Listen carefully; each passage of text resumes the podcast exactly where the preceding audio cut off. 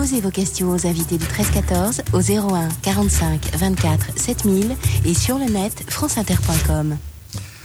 Pascal Froissart qui décortique la rumeur par tous les bouts. André Juillard qui croque de la Tour Eiffel et des murs de New York sous tous les angles. Et Eric Lagesse qui vend les films français comme des petits pains à l'étranger. Il y en a pour tous les goûts dans la partie magazine de ce 13-14. Pascal Froissart, bonjour. Bonjour. D'abord un bruit léger, rasant le sol comme hirondelle avant l'orage, pianissimo, murmure et file et sème en courant le trait empoisonné, tel bouche le recueil et piano, piano, vous le glisse en l'oreille adroitement. Le mal est fait, il germe, il rampe, il chemine, et rinforzando, de bouche en bouche, il va, le diable, puis tout à coup, on ne sait comment, on vous voyait la calomnie se dresser, siffler, s'enfler, grandir à vue d'œil, elle s'élance, étend son vol, tourbillonne, enveloppe, arrache, entraîne, éclate, étonne, et devient, grâce au ciel, un cri général, un crescendo public, un chorus universel de haine et de proscription, qui diable y résisterait. Je ne vais pas vous le chanter, tout le monde a reconnu le grand air de la calomnie entonné par euh, Basile dans le Figaro de Beaumarchais. Vous le citez euh, dans, votre livre, euh, Rumeurs, Histoire et Fantasmes, mais c'est aussitôt pour dire qu'il s'agit de calomnie et pas de rumeurs. C'est pas la même chose. Et pas de, de. Ah, en effet, j'ai essayé dans cet ouvrage de faire une sorte d'histoire de, de l'idée de rumeur pour essayer de montrer que ce n'était pas aussi ancien qu'on le pensait et que lorsqu'on parle du plus vieux média du monde, quelquefois, c'est une sorte d'anachronisme que l'on fait et que l'idée de rumeur, elle, est beaucoup plus récente qu'on pense. Elle date du XXe siècle. Euh, au temps de Beaumarchais, on ne parlait pas de rumeur. Oui, alors Pascal François, vous êtes euh, maître de conférences en sciences de l'information et de la communication euh, à Paris 8. Et tout au long de, votre livre, donc édité chez, chez Belin, dans la collection Débat, vous vous échinez à définir euh, la rumeur et vous avez un, mal fou à le faire finalement. Ah oui, euh, la, définir, non, c'est mon pire problème, à vrai dire. Euh, je, vous essayez de la, cerner en tout cas. De la cerner certainement. pour, la définir, non, j'ai tellement de problèmes que je me fie finalement à la définition que m'en font mes interlocuteurs. Lorsqu'on m'affirme que je ne sais pas, telle affaire criminelle est une rumeur, eh bien alors je, je, m'y conforme, d'accord, traitons ça comme une rumeur, voyons voir si ça rentre dans les modèles scientifiques qu'on a pour, pour l'étudier. En revanche, je n'ai pas de définition à promouvoir aujourd'hui et malheureusement, euh, ce serait plus simple d'ailleurs. Euh, je ne peux pas vous la donner donc. Et pourtant, cette rumeur, elle, existe puisqu'elle enfle, comme disait Beaumarchais, euh, malgré les démentis. Vous citez le, cas d'Isabelle Adjani. En 1987, une rumeur la donne pour morte ou mourante dans un hôpital.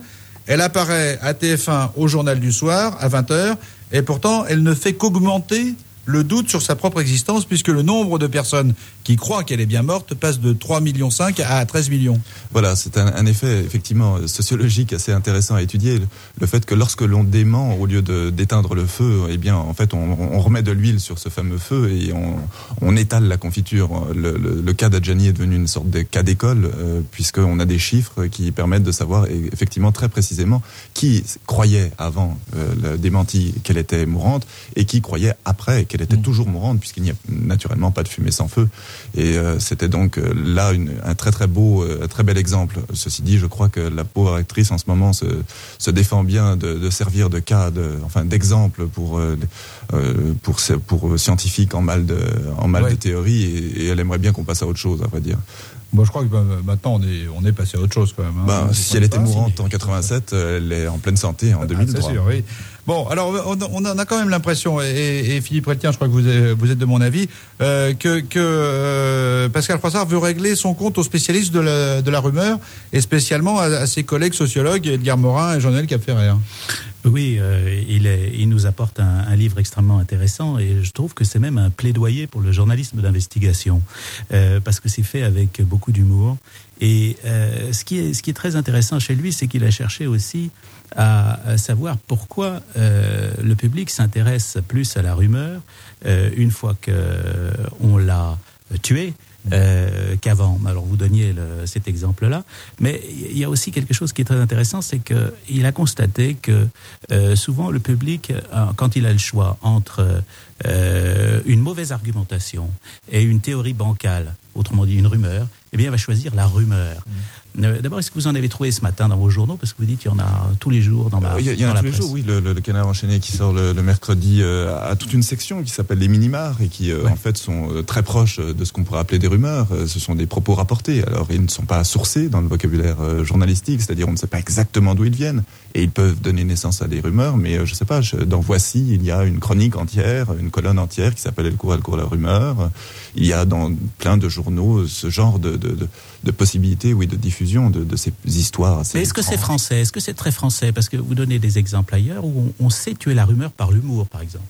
Oui, non, non, non, non, non, c'est vraiment euh, tel que nous, définissons la rumeur, ou plutôt que les, scientifiques définissent la rumeur. Non, c'est un phénomène occidental et euh, très répandu euh, qu'on retrouve dans, dès qu'il y a de la presse, il y a de la rumeur finalement. et, et, contrairement à ce qu'on dit, quand il n'y a pas d'information dans un pays où l'information est complètement bloquée, euh, vous pensez que les rumeurs circulent moins? Alors ça, c'est un grand débat et, je suis euh, très euh, susceptible sur ce, sujet-là, bizarrement, parce que dans les pays en question, qui sont souvent les pays en voie de développement, on prétend que la rumeur est proche de cette fameuse oralité, de cette fameuse tribalité ou des choses comme ça. Et pour moi, d'un point de vue objectif, je ne vois absolument pas ce qui nous permet de, prétendre ce, genre de, théorie-là. Ça fleure bon à une sorte de néocolonialisme ou de de, en tout cas de condescendance vis-à-vis de, des pauvres pays qui n'ont pas de médias. Non, mais on sait qu'en Union soviétique, par exemple, euh, au moment du stalinisme, il y avait des tas de rumeurs aussi. Hein. Alors oui, mais dans les médias comme euh, en dehors des médias. L'idée de médias, l'idée de, de, et de rumeurs sont, sont étroitement imbriquées. Qui, qui intéresse particulièrement la rumeur? Pas ceux qu'on croit. Oh, pas seulement les concierges. Ça, m'intéresse moi, euh, ça nous intéresse tous. Euh, alors effectivement, vous avez raison de dire que lorsqu'on se, on, se penche sur les chiffres euh, de, des gens qui connaissent les rumeurs, on s'aperçoit que il y a des, des, des raisonnements, enfin des, des, résultats étonnants. Que plus on est, on est éduqué en particulier, et plus on connaît les rumeurs.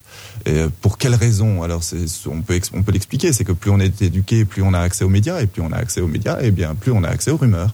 Donc finalement, ceux qui consomment le plus de rumeurs sont les gens qui sont les moins susceptibles. C'est pas les concierges du tout, c'est pas les ouvriers, les employés. Au contraire, ce sont les cadres. Et, euh, et, les journalistes et, des gens euh, et les publicitaires, euh, je sais pas, dans n'importe quel endroit, le, premier, premier où on fait des revues de presse, les premiers ouvrages ou les premières revues qui, qui sont l'objet des convoitises, c'est voici Gala et, pas le monde diplomatique.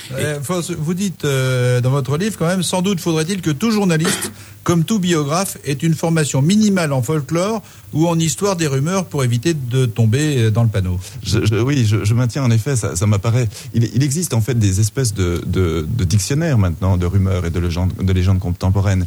Et il est vrai que ce sont toujours un peu les mêmes histoires qui reviennent alors ce serait peut-être pas une mauvaise idée que dans les écoles de journalisme, on fasse venir des gens qui expliquent simplement les des spécialistes du folklore. Voilà, des spécialistes du folklore qui racontent les histoires passées. Ça ne veut pas du tout dire que parce qu'on connaît les histoires passées, eh bien on connaîtra les histoires futures, ça c'est certain. Mais au moins on aurait moins de chances de se faire avoir par, je ne sais pas, l'histoire du portefeuille perdu ou. Euh, Cette fameuse histoire du, terroriste repenti. Exactement, qui, est, une histoire qui, a très très bien marché, mais alors. On la raconte vite fait parce qu'elle elle, réapparaît régulièrement. Hein. Euh, oui. Euh, c'est donc une euh, une dame qui trouve un portefeuille dans le métro ou autre, peu importe, et qui la rapporte, qui, qui, voit euh, la personne qui l'a perdu s'éloigner, qui lui rapporte. C'est quelqu'un dit-on, euh, de type maghrébin ou arabe, etc., et qui dit, alors merci, ne vous rendez pas dans tel magasin le, le week-end prochain ou demain, etc.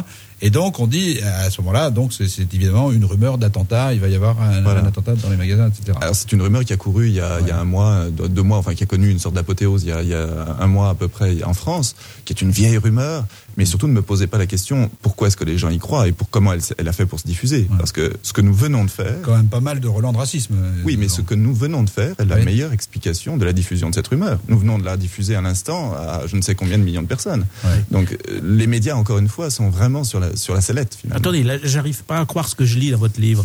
Euh, les gens croient aux histoires d'hommes grenouilles avalés par les avions qui luttent contre les feux de forêt, dont on retrouve la dépouille au milieu de la garrigue en combinaison, mais à moitié calcinée. C'est vrai ça? Oui, c'est vrai que c'était une vieille histoire qui courait. une vieille histoire qui courait dans les, dans les rédactions dans les années 60. Voilà, c'est ça. C'est une vieille histoire et, je la mets en parallèle. voilà, euh, c'est une histoire donc qui, a lieu, qui a lien, un lien avec les Canadaires. On imaginait que pour lutter contre les feux de forêt, on, les Canadaires euh, allaient chercher de l'eau et puis avalaient un, scaphandrier en même temps et qu'ils déversaient le pauvre bonhomme sur le, sur le feu en même temps que l'eau. Mais là où moi, ça m'apparaît être, donc pour moi, ça me fait rire. Hein. Enfin, c'est une histoire tragique, bien sûr, mais c'est une histoire qui, c'est comme comme le petit chaperon rouge. C'est une histoire tragique qui peut faire rire. Euh, et euh, je la mets en parallèle avec euh, les faits divers qu'on peut retrouver et qui sont du même ordre. Et effectivement, il y a peu, il y a un an, on a retrouvé au milieu de la forêt en, en Ile-de-France, au milieu de la forêt, un pauvre type mmh. complètement désarticulé, mort depuis trois semaines. et on regardait autour, c'était au milieu de la forêt. Il n'avait pas été amené là, et on regarde autour de lui. Et en fait, la cime des arbres était brisée. Et la seule explication qu'on avait, c'est que c'était un clandestin qui s'était accroché à la, à la roue au train d'un avion, qui est tombé lorsque le train d'atterrissage s'est ouvert et qui, qui, en est mort. Donc l'histoire drôle, qui est l'histoire du folklore, euh, est tout à fait devient tragique finalement quand on la confronte aux faits divers. Et alors on dit maintenant que le principal vecteur des rumeurs, c'est Internet. On le dit, oui. Euh, de, c'est assez paradoxal parce que sur Internet, on trouve également des sites de contre-rumeurs euh, qui existent. Il y en a Hoaxbuster euh, en particulier, que le, le, site francophone de référence est très très performant, qui permettent de contrôler précisément, de savoir ce dont on parle. Est-ce que c'est vrai, est-ce que c'est faux Ça n'existait pas auparavant, ou plutôt c'était plus difficile d'accès pour pour savoir si c'était rumeur ou pas. Alors pour vous, le rôle de la presse, c'est d'éteindre la rumeur? Le rôle de la presse, euh, non, est d'informer et de divertir, si, si, si je me fie à, aux publicités qu'on nous, qu'on nous donne. Le rôle de la presse, comme vous disiez, effectivement, c'est un plaidoyer au, au journalisme d'investigation.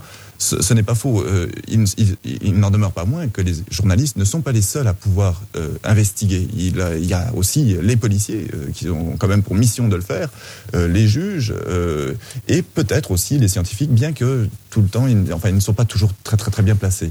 Mais c'est tout à fait juste de dire que les journalistes ont un rôle à jouer et que euh, c'est là où c'est aussi paradoxal. Les journalistes euh, parlent toujours d'investigation, mais c'est un petit peu de l'ordre du mythe. Et il y a très très peu de journalistes d'investigation. Euh, les chiffres qu'on a montrent que c'est en dessous du, du, du, 5%.